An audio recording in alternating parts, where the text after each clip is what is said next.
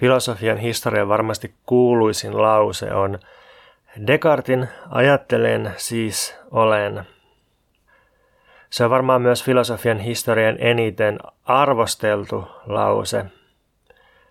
Mä mietin, että vähän suurpiirteisesti filosofian voisi jakaa kolmeen sen mukaan, tai filosofit voisi jakaa kolmeen sen mukaan, että mihin näistä kolmesta Descartin sanasta kriitikot puuttuu ajatteluun, siis sanaan vai olemiseen.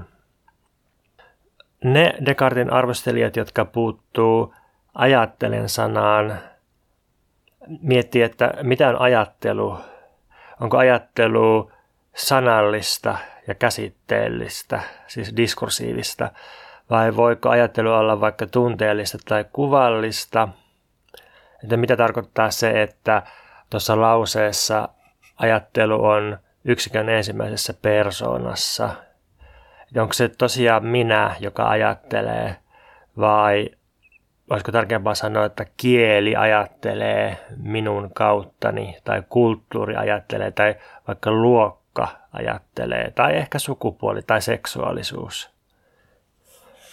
Sitten ne, jotka puuttuu sanaan siis, ajattelen siis olen. Ne kysyy, että mikä on tämä hyppäys, joka tässä tapahtuu. Onko ajattelu ja just mun ajattelu riittävä peruste tehdä tämmöinen hyppy ajattelusta olemiseen ja ankkuroida oleminen olemassaolo? Toimiiko tämä Descartin väite argumenttina? Mikä on Descartin logiikka, miten se muodollinen päättely tässä tapahtuu? Tai sitten kolmanneksi on mahdollista kiinnittää huomiota tuohon lopputulokseen, johtopäätökseen, päätelmään olen. Ja silloin kysytään, että mitä on oleminen, miten oleminen liittyy ajatteluun. Mitä tarkoittaa se, että myös oleminen tässä lauseessa on yksikön ensimmäisessä persoonassa, että minun ajatteluni takaa minun olemiseni. Koska tässä podcastissa käsitellään filosofiaa ensisijaisesti Gilles Deleuzein ajattelun kautta, niin pitää tietysti esittää kysymys, että mikä olisi Deleuzeläinen kuulema Descartin lauseeseen. Ja Deleuze toki käsittelee tätä ihan suorasanaisesti ero- ja toista kirjassaan, ja siinä se huomio tai kritiikki liittyy siihen, että tuollaiset lauseet, niin kuin tämä Descartin kuuluisa cogito ergo sum, niin ne, niiden ongelmalla on se, että, että ne helposti olettaa sen, että, että kaikki tietää, mitä on ajattelu ja oleminen. Että se, se ongelmat liittyy tällaisiin taustaoletuksiin. Mutta sitten toinenkin Deleuzeläinen kulma tähän Descartin lauseeseen ja, ja se liittyy näistä sanoista ensimmäiseen eli ajatteluun – mutta se lähestyy ajattelua vähän eri suunnasta kuin ehkä tavanomaisemmat kritiikit. Nimittäin Deleuzein näkökulma tekee ongelmalliseksi Descartin ajattelun aktiivisuuden, siis sen, että tuossa lauseessa ajattelen on aktiivinen ilmaisu. Tämä on minusta silleen kiinnostava juttu, että uuden ajan länsimaisessa ajattelussa – Siis yleensä on määritelty sillä, että suurin piirtein just Descartes siinä 1500-luvun loppupuolella, 1600-luvun alkupuolella aloittaa uuden ajan ajattelun. Niin, uuden ajan ajattelussa länsimaissa Descartista kanttiin ja aina nykyaikaisen kulttuuritutkimukseen asti on korostettu valtavasti subjektin aktiivisuutta, subjektin roolia – aina alleviivataan meidän omaa aktiivista roolia ajattelun tuottamisessa. Että ajattelu tai edes havainnoiminen ei ole mitään passiivista vastaanottamista, vaan se on aina inhimillisen toimijan ja, ja tietoisuuden aktiivista työtä. Deleuzein kysymys kuuluu, että onko ajattelu kuitenkaan aktiivista oikeasti tällä tavalla, tai alkaako ajattelu mistäkään aktiivisesta teosta. Dölösille ajattelua tapahtuu lähinnä silloin, kun me törmätään johonkin, joka pakottaa meidät ajattelemaan. Ja tässä mielessä ajattelu, tai ainakin se alku, on vähän väkivaltainen. Se on väkivaltaista, koska se on jotain, mikä tapahtuu meille meidän ulkopuolelle. Ulkopuolella se lähtee passiivisuudesta ja tarvitsee törmäystä. Sitaatti löysin Nietzsche-kirjasta. Tarvitaan väkivaltaa ajattelua kohtaan. Tarvitaan sitä, että jokin valta pakottaa ajattelun ajattelemaan, heittää sen aktiiviseksi tulemiseen. Yhdellä tapaa myös meidän arkikieli osoittaa tähän suuntaan, kun useinhan me aletaan esitellä meidän ajatuksia sanomalla, että, että mä sain ajatuksen. Siis sain ajatuksen, ei että, että kehitin tällaisen ajatuksen, vaan että sain jostakin ajatuksen. Tai sitten sanotaan, että tuli mieleen, että. Eli ajatus tulee mieleen. Mieli ei luo ajatusta, mieli ei keksi ajatusta, vaan ajatus tulee mieleen. Se tulee mieleen jostakin mielen ulkopuolelta. Tässä mielessä me ei olla ajattelusta tai ainakaan sen alusta itse henkilökohtaisesti vastuussa, koska se ajattelu syntyy törmäyksistä ja kohtaamisesta erilaisten ulkopuolten kanssa. Ja usein sitten, kun me ei kohdata enää sitä ulkopuolta tai jotenkin vetäydytään siitä itseemme ja puhutaan siinä yksikön ensimmäisessä persoonassa, niin sitten me ei välttämättä enää ajatella, vaan ajattelun sijaan me tunnistetaan tai palautetaan tai vertaillaan tai jotakin tällaista, joka on vähän muuta sitten kuin ajattelu sellaisena uuden luomisena ja, ja tuntemattoman esiin tuomisena. Deleuze huomauttaa Nietzsche-kirjassaan, että antiikin kreikkalaiset ei puhunut niinkään ajattelun metodista, joka olisi tällaista subjektin sisäistä, ajattelevan subjektin sisäistä toimintaa, vaan metodin sijaan ne puhuu paideijasta, joka kai yleensä suomennetaan kasvatukseksi tai, tai koulimiseksi.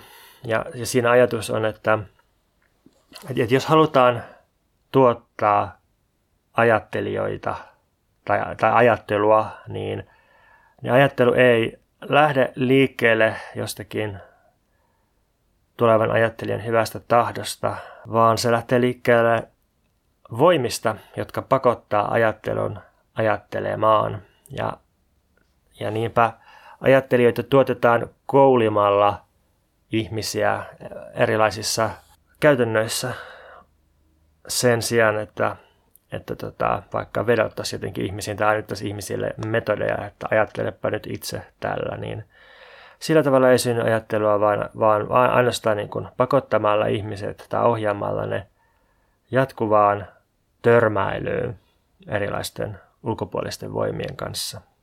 Tässä dölösläisessä mallissa siis ensin on passiivinen automaattinen tila, jonka katkaisee sitten äkillinen törmäys tai järistys tai väkivaltainen katkos. Ja sen katkoksen yhteydessä ajattelu tulee mahdolliseksi. Ajattelu on aina olemassa vain suhteessa ulkopuoleensa ja se alkaa aina meidän itsemme ulkopuolelta ja jostakin passiivisuudesta ja jostakin törmäyksestä. Ja jos tästä kulmasta muotoilisi Descartin kuuluisan lauseen uudestaan, niin se voisi ehkä kuulua jotenkin sillä tavalla kuin tapahtuu, siispä saatetaan ajatella.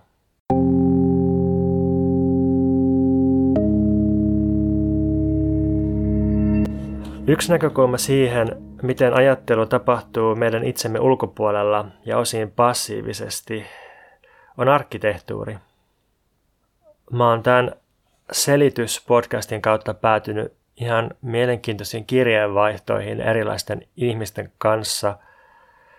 Ne kirjeenvaihdot on sen takia mulle erityisen kiinnostavia, että nämä ihmiset tulee niin erilaisilta aloilta ja eri suunnista. Ja niillä on niin paljon tietoa ja kokemusta – semmoisista asioista, mistä mulla ei ole koskaan ollut vielä tietoa ja kokemusta, vaikka teoreettisesta fysiikasta tai sitten arkkitehtuurista. Tässä loppukesästä ja alkusyksystä vaihdoin viestejä arkkitehti Marisa Tofferin kanssa ja kirjoitin sille sitten, että, että mä olin kerran kuuntelemassa filosofian tutkija Aleksi Lohtajan esitelmää, jossa Aleksi mainitsi, että filosofisessa ajattelussa arkkitehtuuri on sellainen taiteenlaji, josta on sanottu aika vähän. Arkkitehtuuria ei ole suuresti ajateltu filosofisella tasolla – vaikka se on niin keskeinen juttu sekä meidän arjessa että monin tavoin politiikassa vallasta aina ilmastonmuutokseen. Ja Aleksi huomatti edelleen, että kun ihmisiltä kysytään niiden muistoja tai käsityksiä hyvinvointivaltiosta, niin monet mainitsevat just erilaisia tiloja, kouluja, neuvoloita, terveysasemia, halpoja asuntoja ja niin edelleen. Eli politiikka on aika paljon just tilojen rakentamista ja ylläpitämistä, ja tämänkin takia olisi tärkeää ajatella arkkitehtuuria enemmän. Ja tähän toi arkkitehti Marisa Tofferi kommentoi mulle, että, että just näin, että, että arkkitehtuuri ei ole mikään joukko objekteja tai esineitä tai, tai niin kuin fyysisiä rakennuksia pelkästään, vaan – se on arjen tausta tai raamit, joissa suurin osa ihmisen elämästä tapahtuu. Arkkitehtuuri on konkretisoitunutta maailman kuvaa. Voisi oikeastaan ajatella, että arkkitehtuuri on ehdotus siitä, miten olla maailmassa. Ja tähän suhteutettuna niin on oikeastaan aika erikoista, että, että arkkitehtuurin vaikutusta ihmisten hyvinvointiin on tutkittu ilmeisesti aika lailla vähemmän kuin vaikkapa luonnon vaikutusta ihmisten hyvinvointiin, vaikka ihminen viettää paljon suuremman osan ajastaan arkkitehtuurin ympäröimänä kuin niin sanotun luonnon, eli vaikkapa sitten metsien tai puistojen ympäröimänä. Marisa sitten jatkoi, että, että sitä kiinnostaa eettisenä kysymyksenä arkkitehdin valta tai vastuu – ja arkkitehdin mahdollisuus vaikuttaa rakennuksen kokiaan. Koska arkkitehti on kuitenkin se, joka katsoo, valitsee rajaa, korostaa, päättää ja mahdollistaa valtavan määrän asioita jo etukäteen arkkitehtuurin kokijan puolesta.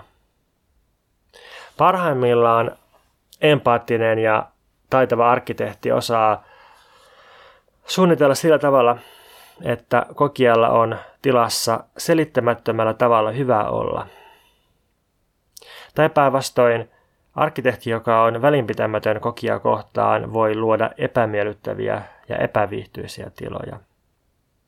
Marisa sitten kommentoi, että kapitalismi on kutistanut arkkitehtien toimintamahdollisuudet niin pieniksi, ettei kokijan empaattiselle huomioimiselle useinkaan ole aikaa tai välineitä.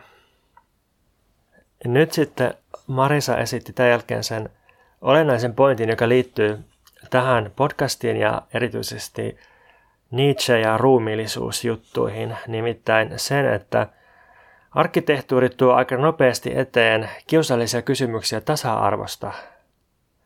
Kaikille on nimittäin aika selvää, tai pitäisi olla ainakin selvää, että arkkitehtuurilla osoitetaan tosi konkreettisesti se, kuka kokijana tai käyttäjänä on missäkin yhteiskunnassa tai yhteisössä arvokas ja kuka on ansainnut huomioimisen ja kuka ei ole ansainnut sitä.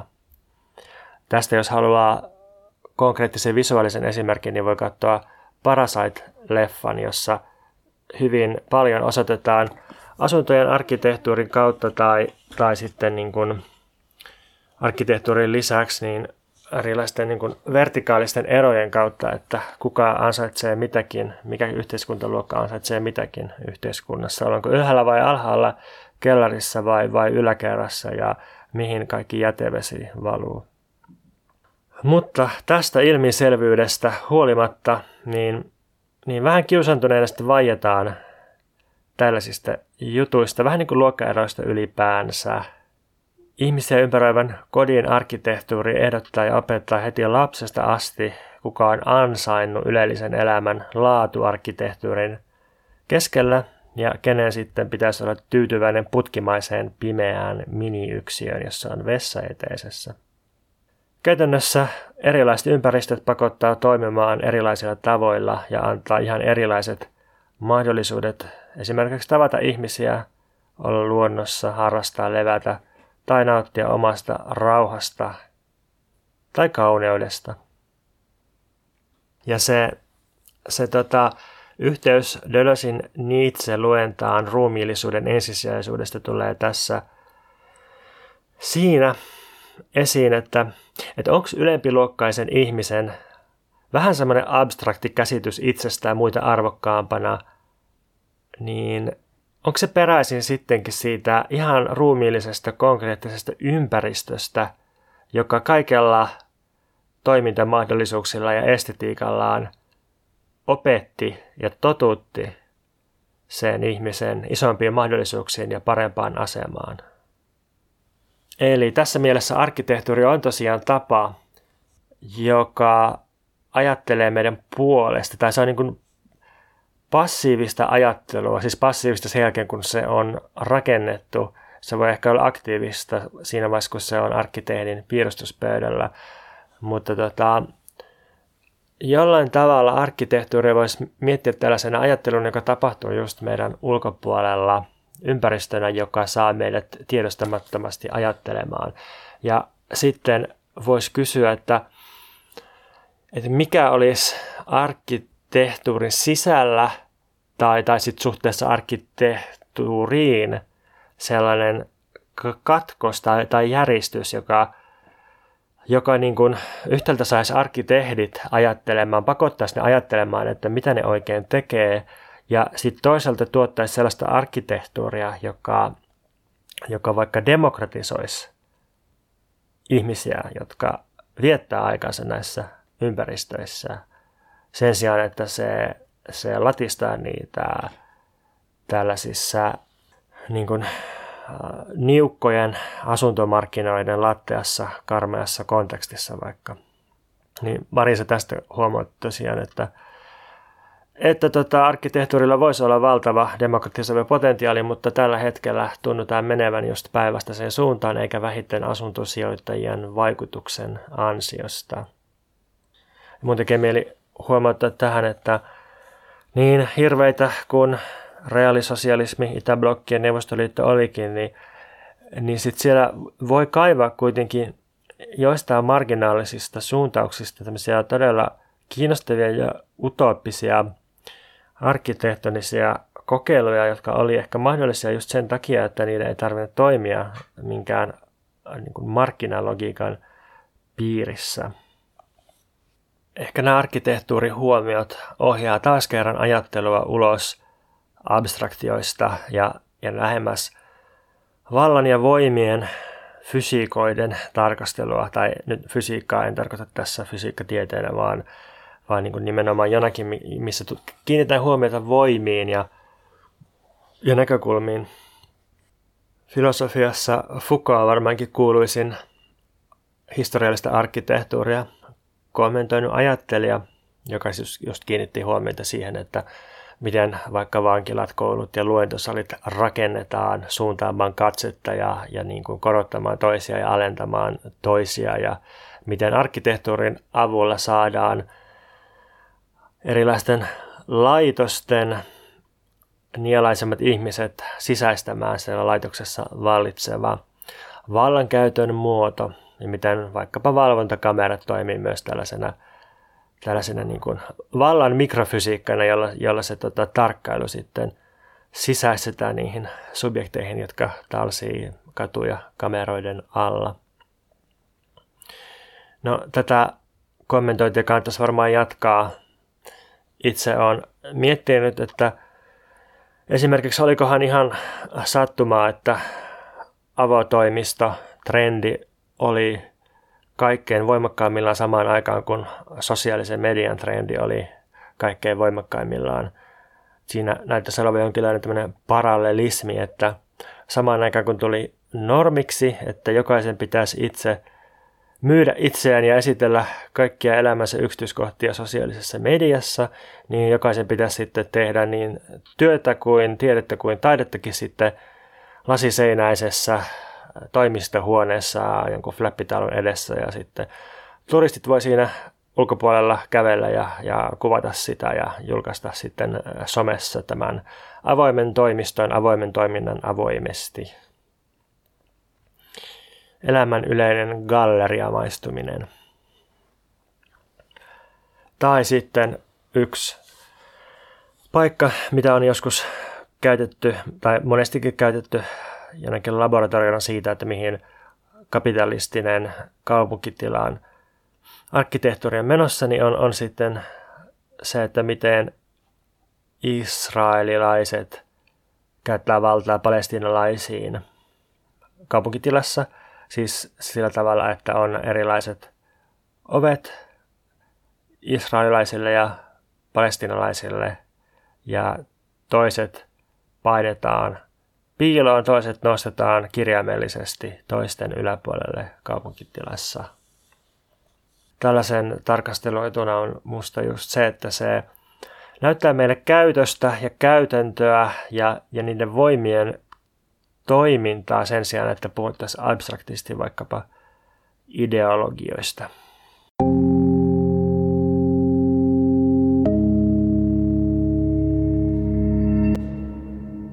Jos sitten halutaan tarkastella vaikkapa arkkitehtuuria, tällaisia ympäristöjä, jotka passiivisesti vaikuttaa meidän ajatteluun, tai, tai jos halutaan tarkastella sellaisia voimia, jotka tuottaa katkoksia ja pakottaa meitä ajattelemaan, niin mitkä silloin on ajattelun kategorioita?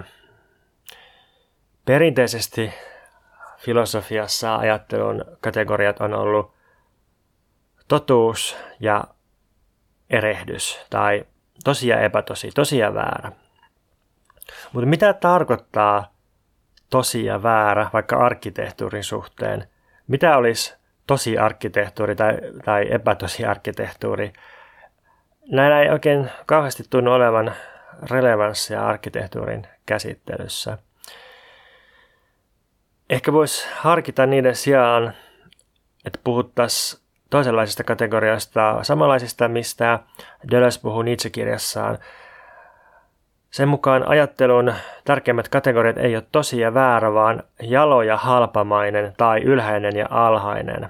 Ja niin kuin ehkä muistetaan aikaisemmista jaksoista, niin ylhäinen ja alhainen viittaa siihen, että millaiset voimat on ottanut ajattelun tai vaikka arkkitehtuurin valtaansa. Onko onko ne markkinavoimia, onko ne tuollaisen Marisa Tofferin ehdottaman empaattisen ja välittävän arkkitehdin välittämiä voimia vai mitä voimia ne on. Totta kai arkkitehtuurissa sen verran pitää olla totta ja väärää mukana, että ei kannata tehdä esimerkiksi sellaisia virheitä, jotka johtaa siihen, että rakennus ei pysy kasassa tai, tai että se on käyttökelvoton 20 vuoden päästä. Mutta sitten kun tällaiset on saatu ratkaistua, niin, niin sit sen jälkeen ehkä on se, se niinku jotenkin tärkeämpi tai, tai jotenkin hankalampi kysymys, johon, johon just liittyy nämä, niin kuin ylhäisten tai alhaisten voimien kategoriat.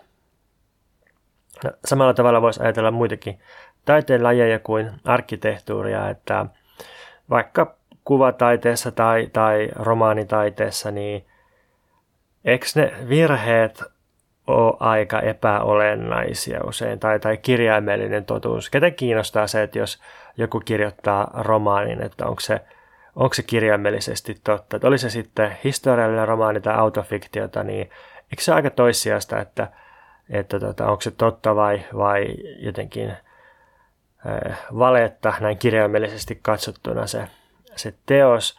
Tärkeämpää on se, että, että millaista ajattelua tai, tai millaista kokemisen muotoa se ilmaisee ja voi olla hyvinkin epätosi tai, tai jostain näkökulmasta virheellinen teos, joka ilmaisee sitten todella ylhäistä olemisen tapaa ja ajattelun muotoa ja, ja on niin kuin huomattavasti mielekkäämpi kuin sitten semmoinen latteampi ja, ja jotenkin alhaisempi teos. No jos ajattelun suurin ongelma tai vihollinen ei olekaan virhe tai epätotuus, niin mikä se sitten voisi olla? Deleuzin mukaan se on typeryys. Deleuze ei tarkoita typeryydellä sellaista jotenkin pelkästään niin kuin halveksuttavaa tai, tai ärsyttävää jotenkin tällaista niin kuin täysin jotenkin idioottimaista hahmoa esimerkiksi, vaan, vaan typeryys on Deleuzelle ihan, ihan niin kuin erityinen filosofinen käsite. Typeryys on ajattelun rakenne, jonka voi määritellä aika tarkasti.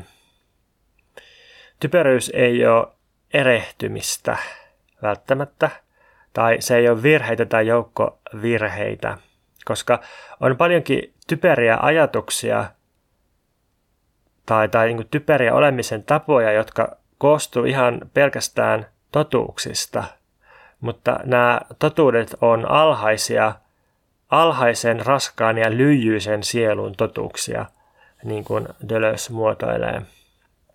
Typeryys on alhainen tapa ajatella. Usein kun puhutaan typerhyydestä, niin mä ajattelen toimittajia tai varsinkin kolumnisteja. Toimittajien typeryys tulee musta erityisen hyvin esiin kolumneissa ja varsinkin pääkirjoituksissa. Et koska olen itsekin tehnyt paljon toimittajien töitä, niin mä arvostan suuresti toimittajia silloin, kun ne tekee vaikkapa tutkivaa journalismia tai, tai ihan niin kuin – Ihan siis tiedon välitystä, joka palvelee meidän jokapäiväistä elämää, oli kyse sitten säätiedoista tai, tai jostain onnettomuusraportoinnista tai ilmastojournalismista tai mistä tahansa tällaisesta. Mutta mä suuresti halveksun journalisteja silloin, kun ne kirjoittaa kolumneja tai silloin, kun ne tekee pääkirjoituksia tai jotain tällaista.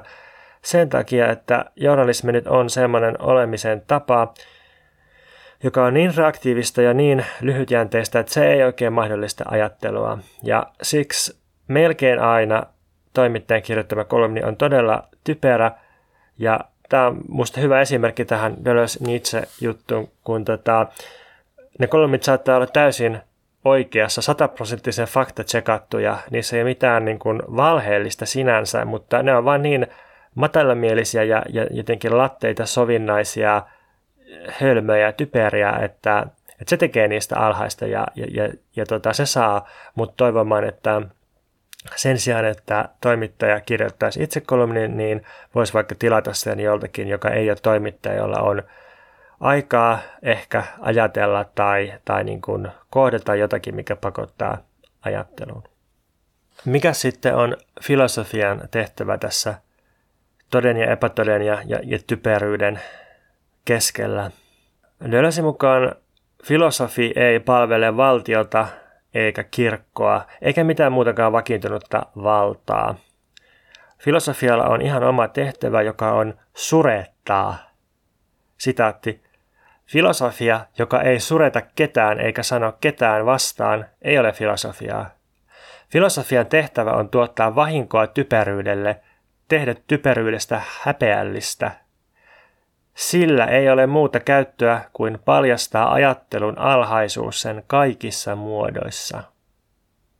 Pidän tästä sitaatista sen takia, että tämä sanoo vastaan sellaista kliseistä Deleuze käsitystä, jonka mukaan Deleuze olisi vain tämmöinen niin kuin jees-mies ja, ja jatkuva positiivisuuden ajattelija, jonka mielestä kaikkea pitää tehdä affirmatiivisesti ja jotenkin niin kuin myöntämällä. Deleuzein mukaan filosofian tehtävä on tosiaan vahingoittaa typeryyttä. Ja se onnistuu sillä tavalla, että filosofi tekee ajattelusta väkivaltaista ja aktiivista ja myöntävää. Ja siis tämä myöntäminen ja aktiivisuus on ajattelussa mukana, mutta ne lähtee siitä väkivaltaisesta törmäyksestä tai katkoksesta ja niin kuin nappaa kiinni siitä ja myöntää sen ja niin kuin muokkaa sen joksikin aktiiviseksi tämmöinen toiminta tekee, tai sen tarkoitus on tuottaa vapaita ihmisiä, jotka ei sekoita ajattelun päämääriä, esimerkiksi valtion tai moraalin tai uskonnon tai markkinoiden päämääriin. Tavoitteena on, sitaatti, taistella kaunaa ja huonoa omatuntoa vastaan, jotka ovat meille ajattelun paikalla, voittaa kielto ja sen väärä vaikutusvalta. Nyt kun tässä jaksossa puhutaan paljon törmäyksistä, katkoksista ja väkivallasta, niin taas kerran saattaa tulla sellainen olo, että tässä ollaan jotenkin sellaisen soturietiikan äärellä tai tämmöisen niin kuin vanha miehisen machoilun, että niin kuin turpaa vaan kaikkia ja sitten vahvin jää henkiin ja sitten ryhtyy ajattelemaan, niin mun nähdäkseni ei ole mielekästä ajatella tälleen, vaan enemmän tässä on kyse siitä, että, että tarvitaan jotakin yhteistä ja, ja turvallista, jotenkin tällaista taustaa ensin totta kai. Ja ehkä, ehkä meidän arki on suurelta osin tällaista, tällaista tota, jotenkin, jotenkin niin kuin passiivista tai, tai, tai automaattista, tavanmukaista. Ja se, se ei ole mitenkään niin kuin huono tai tuomittava asia tai semmoinen, että se pitäisi räjäyttää tai tuhota, mutta se ei vaan ole ajattelua. Ja jos me halutaan tuottaa sitä ajattelua, ja jos me ylipäänsä halutaan, että ajattelu on mahdollista, niin sitä varten tarvitaan se väkivaltainen katkos. Sen täytyy tapahtua, jotta ajattelu voisi tapahtua. Voisi ajatella, että Deleuzein muotoilemat kriteerit filosofialle ja ajattelulle on aika vaativia, ja niin ne onkin. Ne on niin vaativia, että filosofit on yhtä harvinaisia kuin kometat. Siis todelliset filosofit, sellaiset filosofit, jotka aikansa ajattelua, jotka ei vaan toista aikaisempaa ajattelua samassa muodossa kuin aina ennenkin. Deleuze seuraa Nietzscheä siinä näkemyksessä, että, että filosofi on komeetta, joka etenee taivaiden halki mielikuvituksellisia reittejä pitkin. Eli filosofit ei ole mikään tämmöinen ikuisten viisaiden ketju, tai filosofit ei muodosta mitään tällaista ehjää historiallista jatkumoa, vaan filosofien ketju on rikkoutunut ketju, sitaatti, toisiaan seuraavien komettojen epäjatkuvuus ja toisto, joka ei palaudu niiden halkoman taivaan ikuisuuteen eikä niiden alla olevan maan historiallisuuteen. Ei ole olemassa ikuista tai historiallista filosofiaa. Filosofia on aina epäajanmukaista. Se on epäajanmukaista jokaisella aikakaudella. Eli filosofia on kuin komeetta, joka tulee jostakin, ehkä jopa aurinkokunnan ulkopuolelta, ja se niin kuin, tulee niin kuin, sivusuunnasta historiaan. Se, se ei niin kuin, nouse jotenkin sellaisena ää, la, niin kuin, tyhjät tai niin kuin, ää, jäännökset, jäännöksettömästi selitettävänä kausaalisena seurauksena jostakin. Siis sille, että Marksin ajattelu syntyi siitä, että, että tota, Eurooppa alkoi teollistua, niin se, se, tämmöinen selitys ei ikinä tyhjennä Marksin ajattelua tai, tai kenenkään muunkaan ajattelua, vaan filosofiassa aina tällaista epäajanmukaista, ää, niin kuin komeetta tulee tulee planeetalle, se ei tule niin kuin planeetan sisältä, vaan se tulee ulkopuolelta ja se iskee sivusuunnassa historiaan ja, ja sitten tota, no ehkä se törmää johonkin tai ehkä se vaan lentää ohitse ja sitten taas tulee uudestaan tai, tai sitten tulee uusi, uusi komeetta. On ehkä hyvä, hyvä esimerkki tällaisesta tai hyvä vertauskuva tällaisesta ulkopuolisesta voimasta, joka me kohdataan tai johon me saatetaan törmätä. Ja vielä yksi muotoilu tästä ajattelun suhteesta ulkopuoleensa on tällainen Deleuzein Nietzsche-kirjassa, että meidän on mentävä äärimmäisiin paikkoihin, äärimmäisiin hetkiin, joissa asuvat ja kohoavat korkeimmat, syvimmät totuudet. Ajattelun paikat ovat trooppisia seutuja, joita riivaa trooppinen ihminen – ne eivät ole leutoja alueita, eivätkä moraalisen, metodisen tai kohtuullisen ihmisen alueita. Tässä sitaatissa ehkä näkyy vähän tämmöinen 60-lukulainen eksotiikka tai eksotismi, ehkä jopa orientalismi, siis ihminen, joka on jossakin louhkeassa Ranskassa. Sieltä Pariisista käsin sitten kirjoittaa, että joo, että ajattelua syntyy trooppisella seudulla, äärimmäisillä äh, vyöhykkeillä ja rajavyöhykkeillä. Mutta ehkä se pointti nyt on kuitenkin selvä, että, että silloin jos me ollaan jossakin keskivertoalueella tai niin normaalijakaumassa sisällä, niin aika harvoin silloin se johtaa ajatteluun. Ja sitten tästäkin pointista on olemassa semmoinen haltuun otettu self-help-muotoilu. Joku just twiittasi siitä, joku yliopisto-opettaja, että, että miten siitä on kiinnostavaa, että, että nuorille opiskelijoille, joita se opettaa, niin, niin self-help on on ikään kuin, niin kuin luontainen kieli, tai se on se kaikkein itsestäänselvin kieli. Joku sen opiskelija oli ö, kirjoittanut johonkin, oliko se nyt tenttivastaukseen vai esseeseen, että, että tota Nietzschen mukaan meidän pitäisi kaikkien vaan uskoa itseemme, jotta me pystytään tekemään parhaamme, mikä on silleen, että tavallaan, tavallaan joo, mutta, mutta toi on kyllä niin, niin kuin typistetty ja haltuun otettu self-help-muotoilu Nietzschestä. Niin, sitten sit semmoinen typistetty ja haltuun otettu muotoilu tästä Dölösin ajattelu syntyy vain väkivallasta tai väkivaltaisesta kohtaamisesta. Tästä pointista niin olisi se, että, että meidän pitää liikkua pois mukavuusalueeltamme epämukavuusalueelle, missä tavallaan niin siinä on jotain pointtia, että et eihän se ole kauhean mukavaa välttämättä useinkaan kokea tämmöinen törmääminen, joka sitten – pakottaa ajattelemaan. Se saattaa olla ää, tosi rasittavaa tai vaikeaa tai, tai jotenkin niin kuin jopa traumaattista. Mutta tietysti self-help-ajattelu on, on just sellaista, että, että se palvelee vakiintuneita valtoja ja, ja just valtiota, kirkkoa, markkinoita, erityisesti työmarkkinoita. Eli just tällaisia alueita, jotka varmasti hajoaisi, jos ne jos ne itse vietäisi sinne epämukavuusalueelle tai äärimmäisiin paikkoihin. No, tästä kaikesta ulkopuolten kohtaamisesta ja ää, ajattelun vaikuttumisesta ympäristöstä käsin tai arkkitehtuurin vaikutuksesta ajatteluuteen, passiivisuudesta ja katkoksesta, niin jos mä jotenkin tämän kaiken tiivistäisin niin ehkä sillä tavalla, että jos kerran ajattelu käynnistyy ulkoisesta ympäristöstä, käsin, meidän ulkopuolelta käsin, niin silloin omaan ajattelunsa voi vaikuttaa vaikuttamalla ympäristöönsä.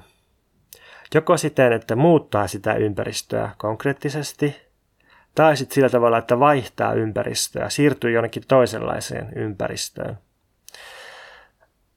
Eli ei välttämättä kannata yrittää ajatella tai muuttaa omaa ajatteluaan ainakaan pelkästään sillä, että että istuu vain ajattelee oman päänsä sisällä ja yrittää ajatella ja ajatella, ajatella ja puskea niitä ajatuksia. Se voi olla paljon mielekkäämpää ja toimivampaa, että, että muuttaa sitä ympäristöä, jossa ajattelu tapahtuu tai jossa ajattelu voisi käynnistyä tai sitten siirtyy sellaiseen paikkaan, joka pakottaa ajattelemaan.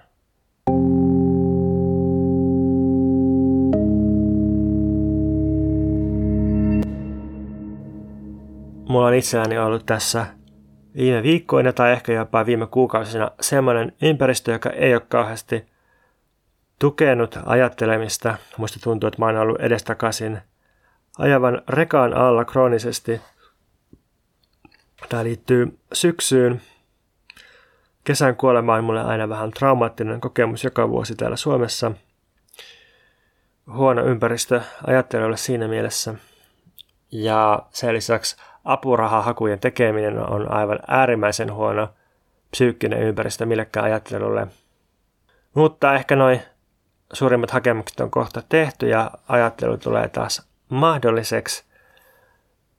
Tätä Dölösin itsekirjaa olisi vielä kaksi lukua jäljellä ja vaikka siinä alkaakin tulla toistoa ja kaikki ehkä olennaisimmat asiat on käsitelty, niin mä ajattelen, että mä teen vielä luultavasti kaksi jaksoa, yhden jokaisesta tai kummastakin luvusta, ja niiden kahden jakson jälkeen viimeinkin suuri Dölösin Nietzsche kaari on käsitelty ja päästään ehkä sitten käsittelemään Dölösin pientä Kant-kirjaa, joka menee jo ehkä jopa jaksossa, yhdessä jaksossa, mutta katsotaan.